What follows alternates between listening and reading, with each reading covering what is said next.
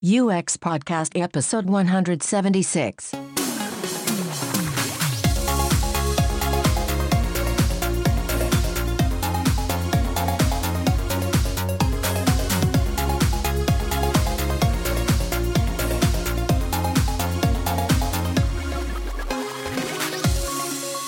This is U X Podcast. I'm Per Axbom. And I'm James Roy Lawson. And we are humbled by the fact that you are listening to us in one hundred seventy-two countries from Russia to Libya. And we've got for you today a link show. Yay! Now, those of you who have listened for, uh, for a while will know that occasionally we do a show where we talk about articles that we've recently read during our travels around the internet. Uh, now, traditionally, we would do three articles. But we've been looking through our research, our, our responses we get from our survey, and also listening to people who talk to us. And the feedback we've got is three's too many. And also from experience, really, the one we have to wrap up after each article, and we're giving our, each other's hand signals. We have to end now because we have to get on to the next article. we have we have noticed how we do need to cram three articles in if we want to keep it within the regular length of time that we have for this show. Now I've suddenly realised now I'm talking as if I'm doing just a minute again. I'm, I'm kind of I've got no that. repetition. I'm trying really hard not to repeat myself. Don't you buzz me. So, um, today we have two articles for you.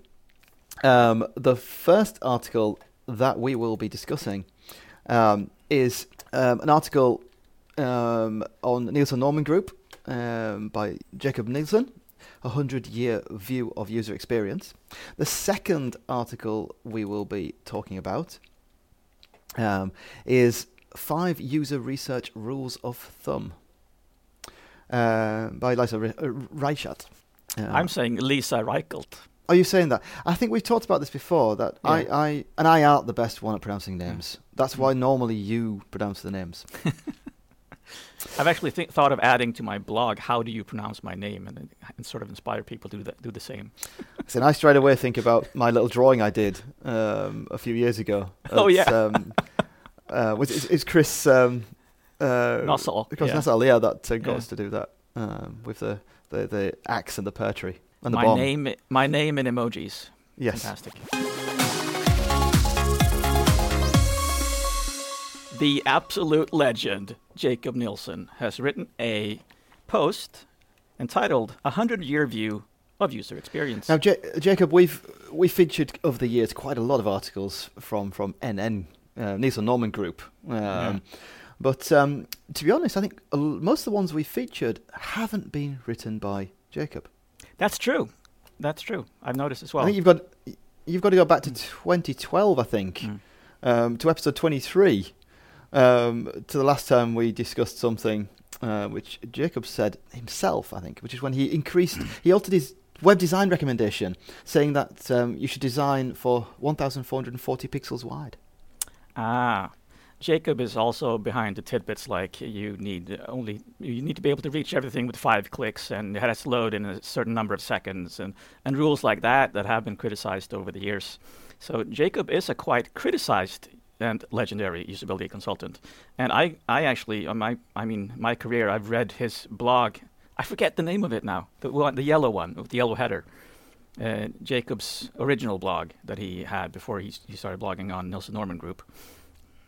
I can't remember it yeah. either just now. I can I can see yeah. it when when you've when you've visualized it for me. Because it, look, it looked the same for so many years as well, which was fun. Uh, yeah.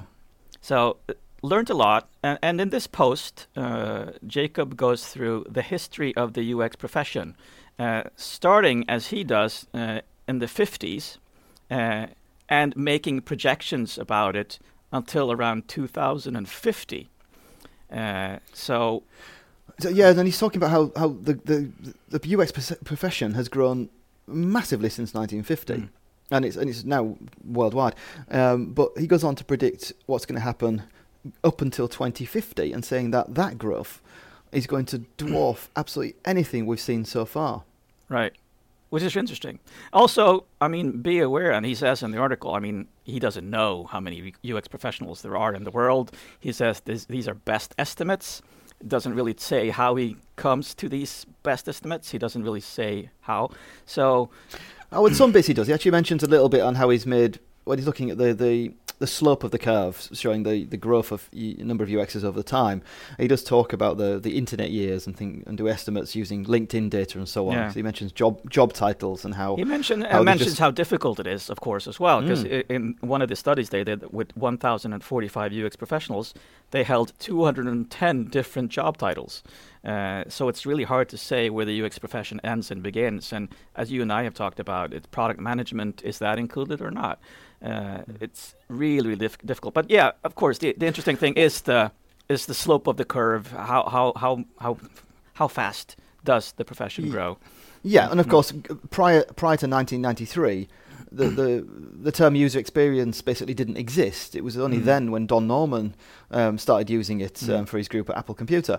Um, so so looking back to to. to Um, nineteen fifty, mm. you've got to be looking at um, you know other aspects of human computer computer interaction and, and design and, and which is interesting comput- and computing yeah, because I mean yes uh, Don Norman I mean he coined the term U X back in the nineties, but when we started using U X around when it became popular around two thousand five, two thousand six, and it really grew in the usability industry, it was because we realized that it's not all about the interface, it's about the entire human experience.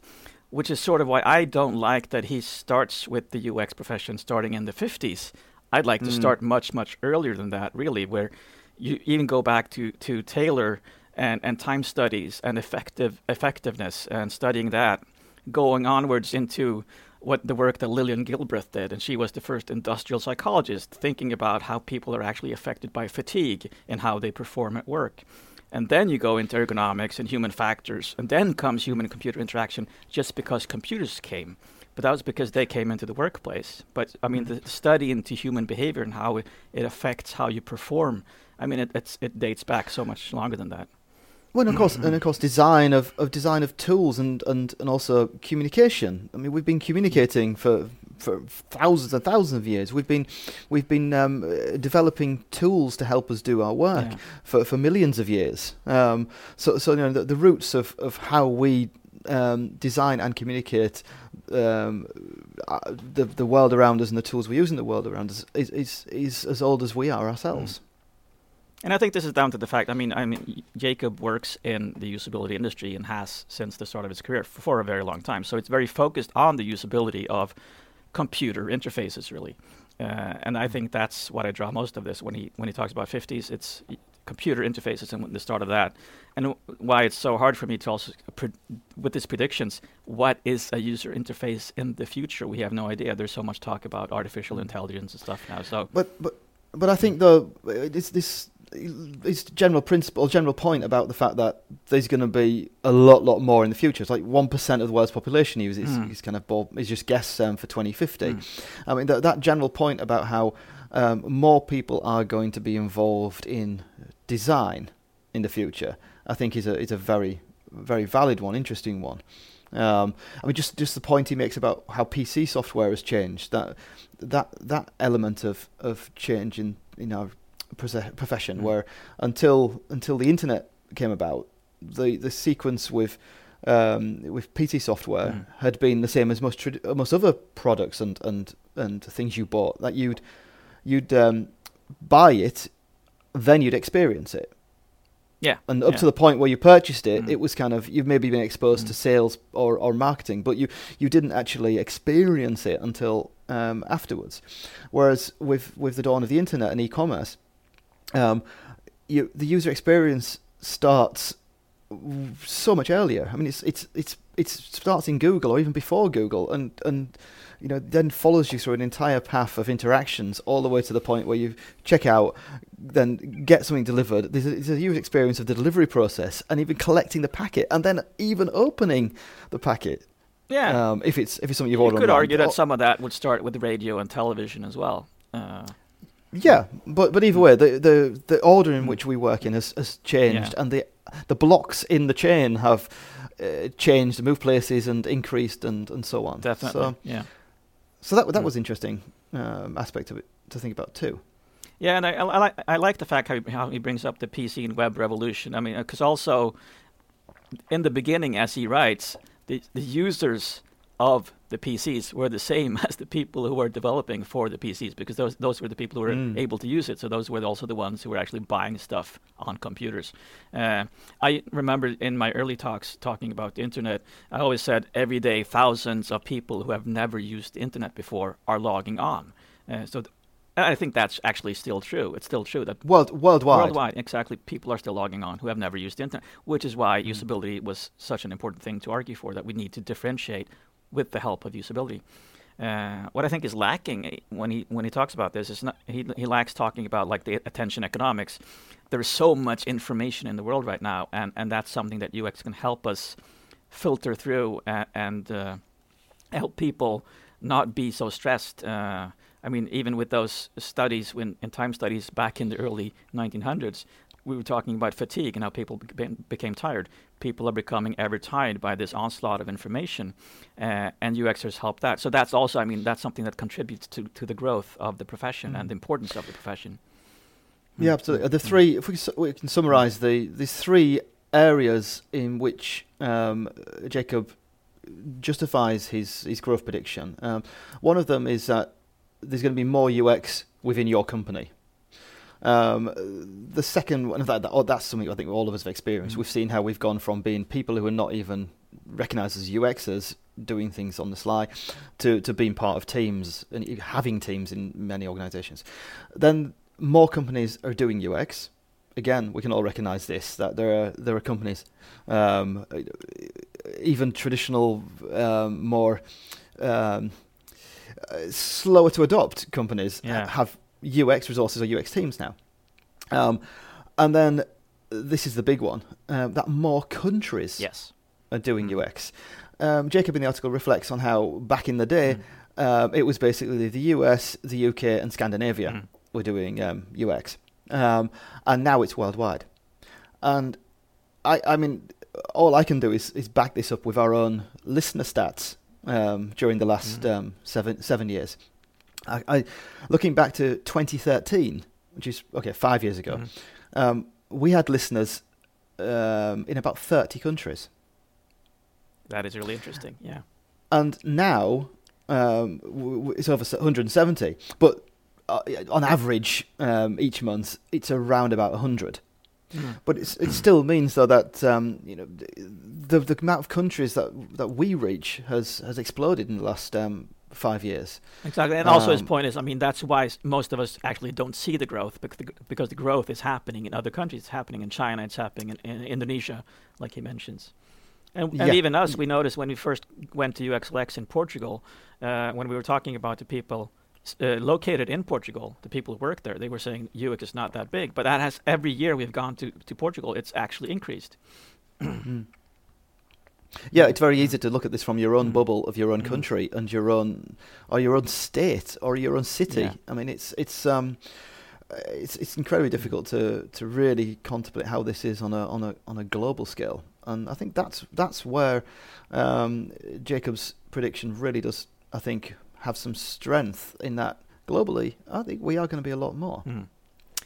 We actually, uh, what we did, we had a discussion about, uh, well, not directly about this article, but around this topic of, of the future um, of U X on a um, a group we have here in Sweden for, for U X, U X Spheria. Um, and there we talked a, a lot about um, how other things would remove the need for U Xers, such as A I, machine learning. Mm-hmm. I think you mentioned this a little bit earlier yeah. in the show. Um, A I, machine learning, the, the, the, the bot revolution, and even blockchain, that all of these things would, would reduce or eliminate the need for U Xers. Mm. So there was a discussion there about how in the future we'd be less, not more. And that was interesting, because I saw some of the comments were around, well, when the interface disappears, what will happen then? Because when I, well, it's hard for someone not working in the U X uh, sometimes to realize that, well, even a voice interface is still an interface. Uh, people uh, who look at the industry from the outside, uh, as this person who commented does, I know, because he works mostly with conversion and S E O, uh, hmm. is that the you look at the screen and glass screens, flat screens, and, and that type of interface. But the interfaces are so much more than that.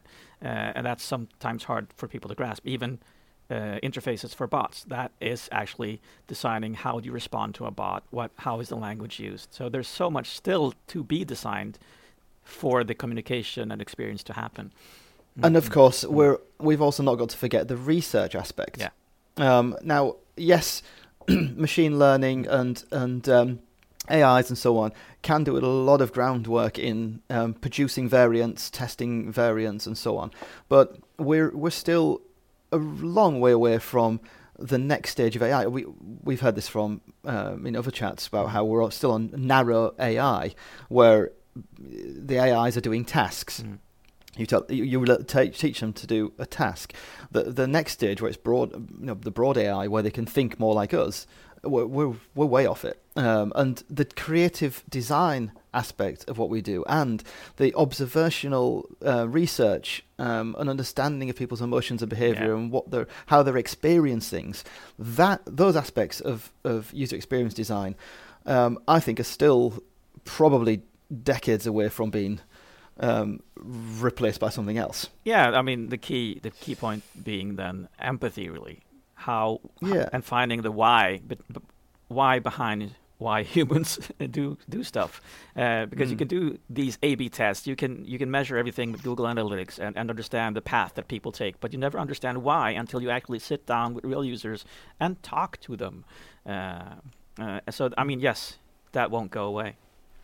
I think the blockchain comment that we've, we've discussed mm. blockchain a fair bit as well mm. about how um, the blockchain revolution would um, mean that so many transactions, so so the need for things like trustworthiness mm. and um, um, and openness mm. um, in in some of the transactional things we do on the mm. internet would um, would vi- vanish because mm. we'd all just trust blockchain mm. or blockchain would do it under the mm. surface. But I, th- I think there is is uh, we're missing something, I think, about the the fundamental psychology of of, of humanity um yeah. and and and how long time it takes for for us to accept on a mass level um things that just happen under the surface. mm. And even though I, I believe that blockchain will make a big difference in areas that we haven't fully seen yet, um I, I no. Again, we're we're a long way off from, and, from and humanity at large accepting right. it as, as as running water. And somebody still has to decide how that blockchain makes a difference. Somebody has to design it. Somebody has to, to design the communication that happens between a sender and a receiver, and reduce the entropy and friction that is in between that communication process. Yeah, and and I think as well when you look at the numbers of U Xers, um, I mean, I I'm still we're still seeing organisations. As, as Jacob points out, that you know they don't have U X in their organisations. Mm. You know, I mean, I, I work and, and you effectively do as well. Work a lot with with enterprise U X, mm. uh, working with systems that people use as part of their jobs, not not a, a transactional website where people buy, like from Amazon mm. and so on.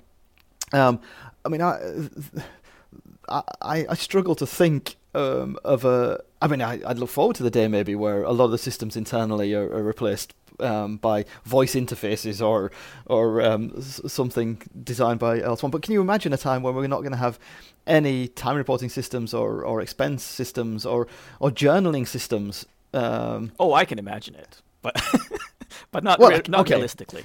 But I can imagine it. uh, not not in the near future. No, definitely not.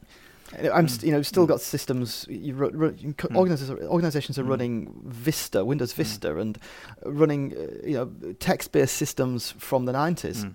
Yeah, we're we're decades away from some of these things vanishing. Yeah. So, so, in my opinion, the summary is I'm actually, I, I actually think that Jacob's probably not far off. There's going to be a, a lot of people doing a lot of design work. Yeah.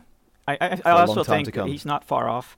Uh, I just I want to end with the, the note that he makes in the in the end, where he actually had two two opposing viewpoints uh, in essence.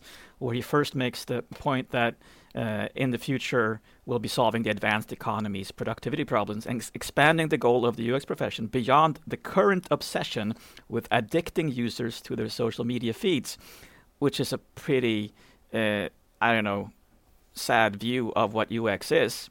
And he goes on to say that when he says that yes, one percent of the world's population will become U X professionals, and the other ninety-nine percent will be thanking us as they will finally master technology. And so which one is it? uh, I mean, how will he, how is he confident that we will move from making people obsessed with social media to solving the world's problems? I mean, either mm. people will actually thank us or they will be hating us. Uh, oh, that's a very good point, Bo. Can you can we survive the journey to where he's predicting mm. without being burnt at a stake before then? Exactly. So, our second article for you today is Five User Research Rules of Thumb by Leisa Reichelt. And I would say Reichelt. Tomato, tomato. um, now, we've actually featured one article before by Leisa. Um, that was in episode ninety-six back in twenty fifteen, uh, when she'd written an article about when experience matters and when it doesn't. Her, her look on when it's really important to have um, um, specialists, um, domain specialists in your team and when it's not. Mm.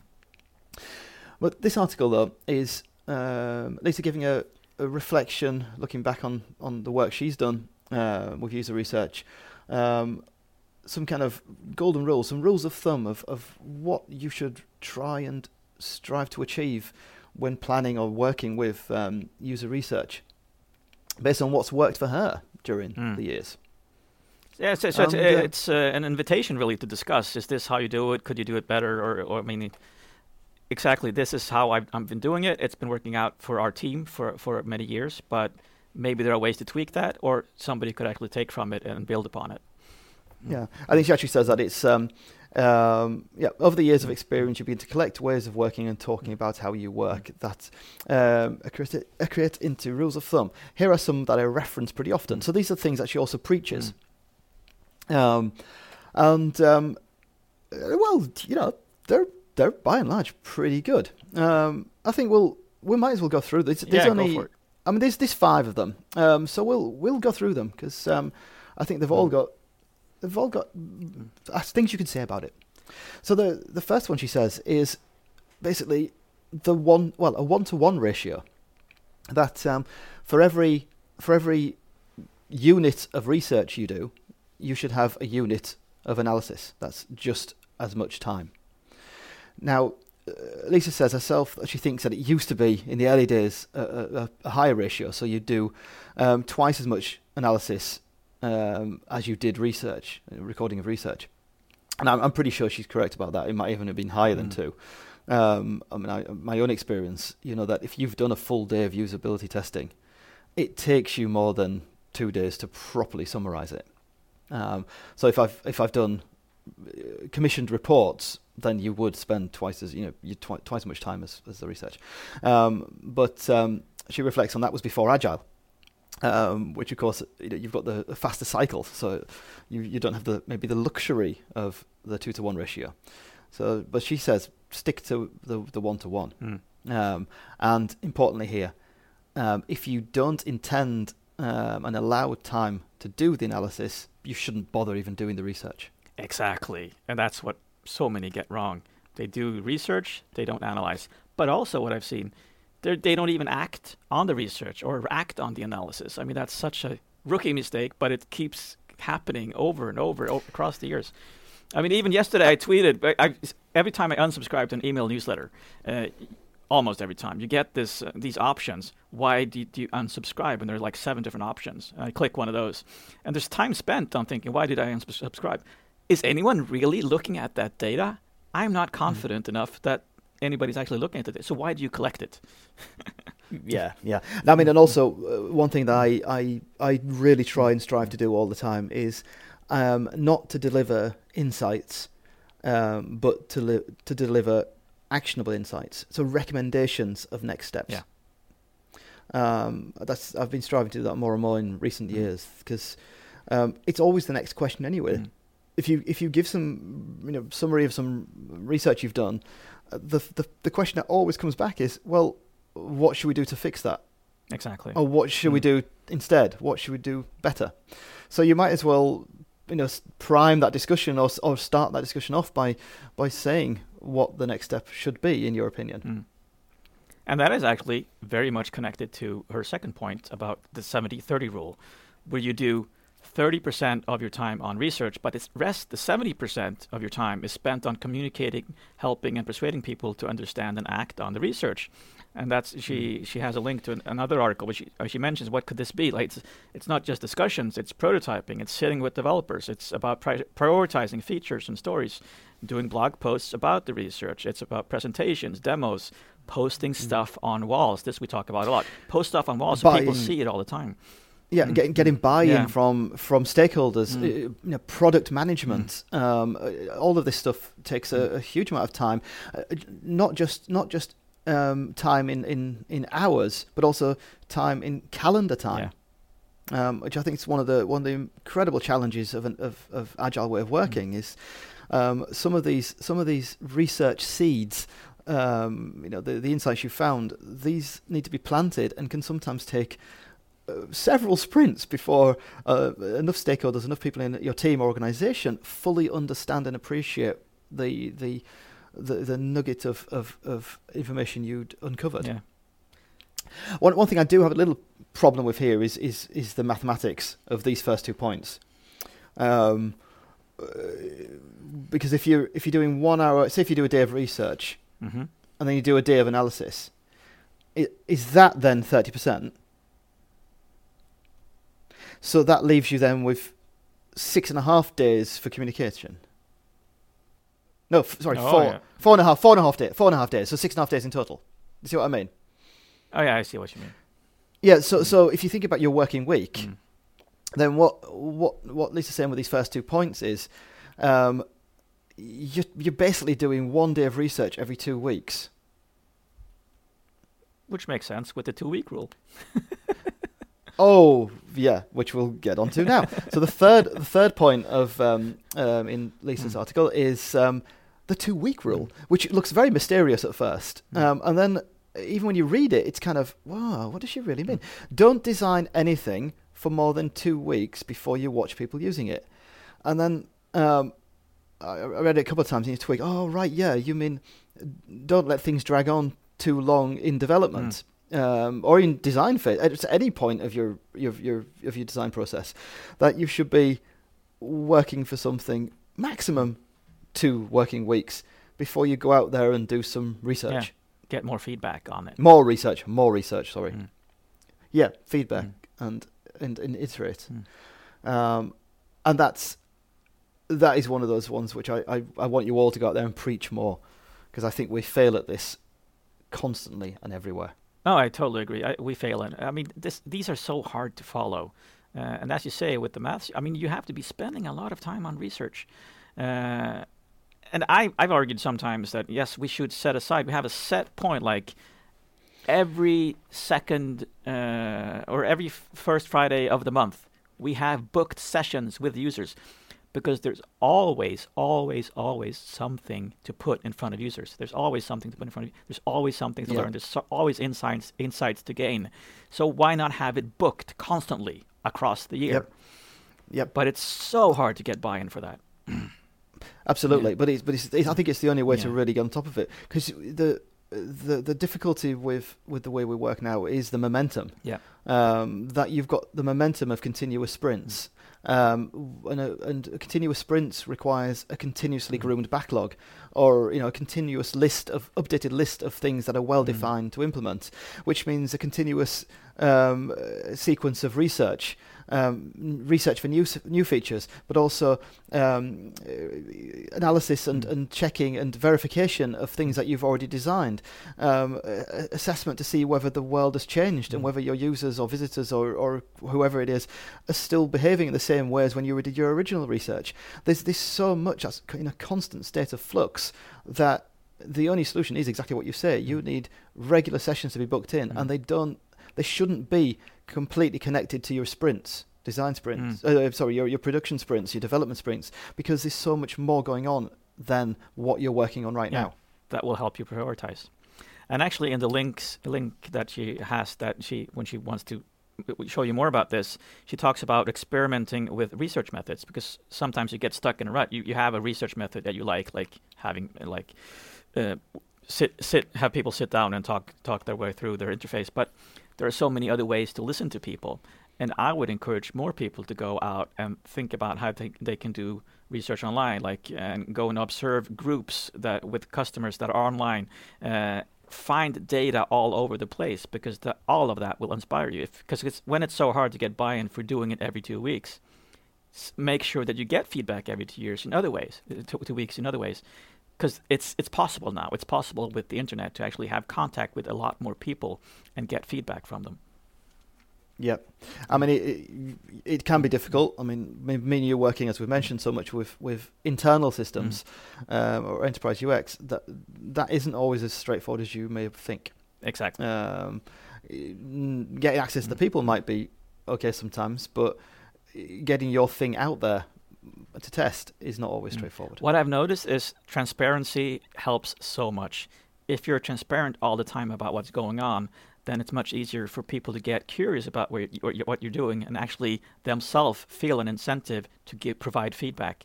Uh, so if you have like an, an internal blog where you're posting all the insights that you're learning across time, people will mm. eventually get interested, because they're not used to, to that type of transparency, unfortunately. No. yeah. Then um, talking about the usability, usability testing or testing in general, the, the fourth point in Lisa's list um, or rule Um, is more than three, less than ten.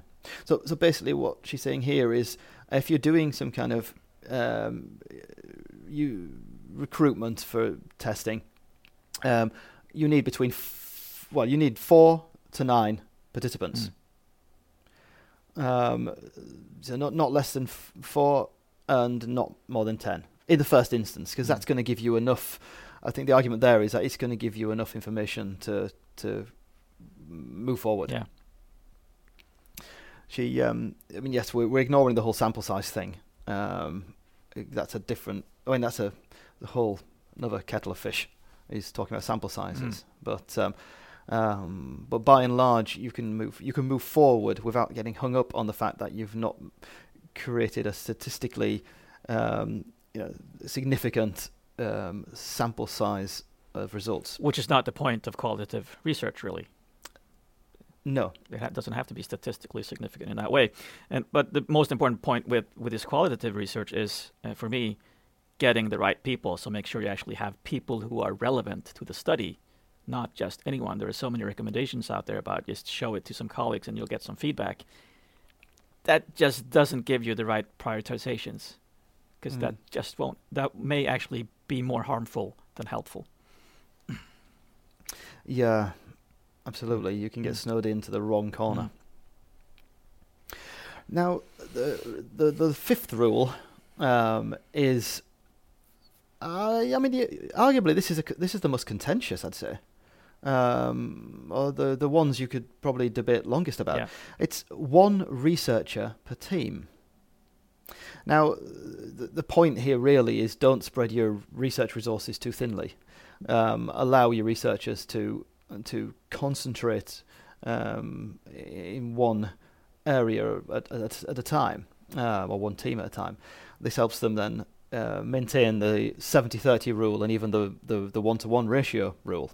Um, if you spread them out too thinly, then that, that suddenly they're needing two hundred percent time, which effectively means they have fifty percent time for each team if they're dealing with two. Mm-hmm. Um, so so you get very quickly to the point where their research is useless, because it's just not of a quality that helps.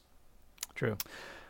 Um, now, Lisa goes on to say that you should read this rule as at least one rather than only one, because um, some teams will require multiple researchers. Right. And at the very end of the rule here, she says, avoid discussions about ratios of researchers to designers to devs whenever possible.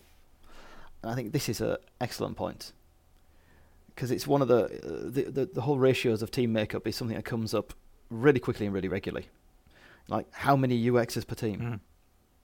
and you know we hear everything from um, you know, for one U Xer for every four developers, five developers, oh, absolute maximum ten developers, um, and and the the research question comes in sometimes, but I've not not anywhere near as often, because U X gets bundled as one unicorn mm. that's there per team, um, and you know, if you've got one researcher, is it then, you know, two U Xers? Is it then ten de- oh, so I can understand what she says. Avoid this because it's not about numbers. It's not about resources in your team specifically.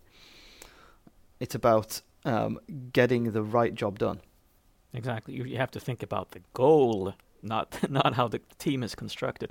Uh, and so, and especially in U X, I mean, we always argue about how much uh, research does one U Xer do, how much interaction design do they do. It's so it's different. It's per individual basis, really. Yeah, uh, and as we've discussed, um, I think the um, the skills ladder that we talked about with um, Alyssa Briggs um, in episode one hundred seventy-three, mm-hmm. that is actually much more important, I'd argue, than than in kind of like you know mm-hmm. resource mm-hmm. ratios. Because if you've got you know one person who is very strong in certain aspects of research, mm-hmm. but maybe weak in certain aspects of, of visual design, mm-hmm. then that team might require a second or even third resource. Yeah. Whereas if you've got like one who's incredibly specialized in research and one that's incredibly specialized in other aspects of U X design, then then maybe two, or maybe even in some cases one. You know, so the, the ratio is not really relevant. Right. It's all about the individual skills that are forming your team, and to make sure that the skills that you require in that team to produce to reach the goal you're talking mm. about uh, is what's important. And sometimes you don't realize that until you uh, a few months have passed, because it's also about the chemistry within the participants of the team. And some developers are really good at interaction design or visual design even. So, and if you sit down with the developer and give them feedback, how do they respond? Do they respond in a good way or a bad way? And do you then have to spend more time influencing them into understanding the research? And so, so it's complex. It's complex, mm. but always do research. Mm. And have time, always do, always have time for research. So the um, the links to these articles and other things we might have mentioned while talking about them, you can find on u x podcast dot com. Um, and also, there's an archive of every single other show we've ever done. If you're not already a subscriber, then please go ahead and add us to your favorite podcasting platform. No, hold on. We're already on the platforms. You add us in your favorite podcasting client, um, such as Apple. They used to be called. They used to be called podcatchers. Podcatchers, they did, um, and it used to be called iTunes, but it's called Apple Podcasts now. So you can yeah. find us on Apple Podcasts, SoundCloud, Stitcher, and pretty much everywhere. If you just search for U X Podcast and look out for our little new logo. Thank you all for taking the time to listen. Remember to keep moving. See you on the other side.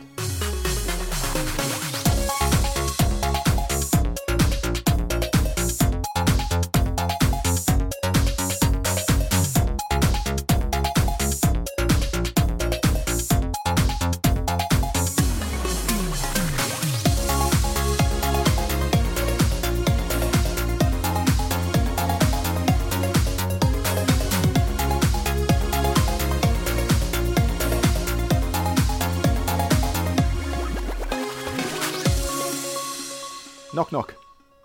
Who's there? Broccoli. Broccoli who? Broccoli doesn't have a last name, silly.